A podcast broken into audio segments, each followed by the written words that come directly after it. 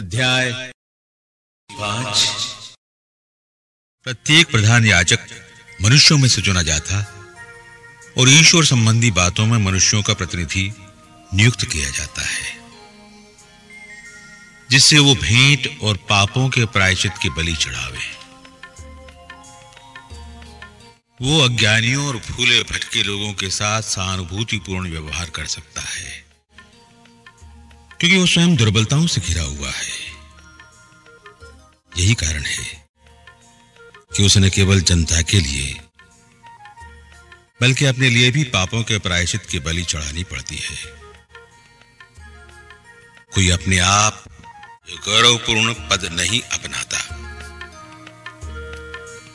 प्रत्येक प्रधान याजक हारून की तरह ईश्वर द्वारा बुलाया जाता है।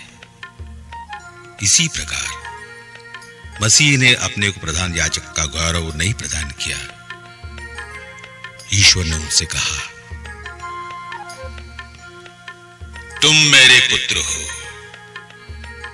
आज मैंने तुम्हें उत्पन्न किया है।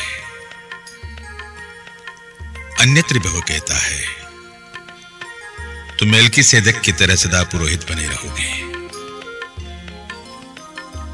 मसीह ने इस पृथ्वी पर रहते समय पुकार पुकार कर और आँसू बहाकर ईश्वर से, जो उन्हें मृत्यु से बचा सकता था, प्रार्थना और अनुनय विनय की।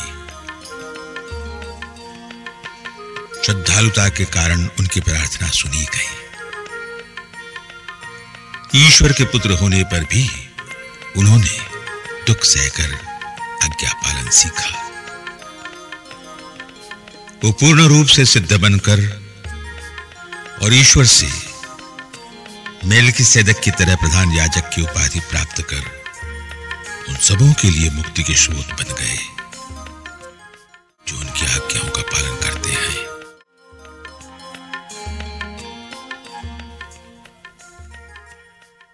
आप धर्म और विश्वास में उन्नति करें।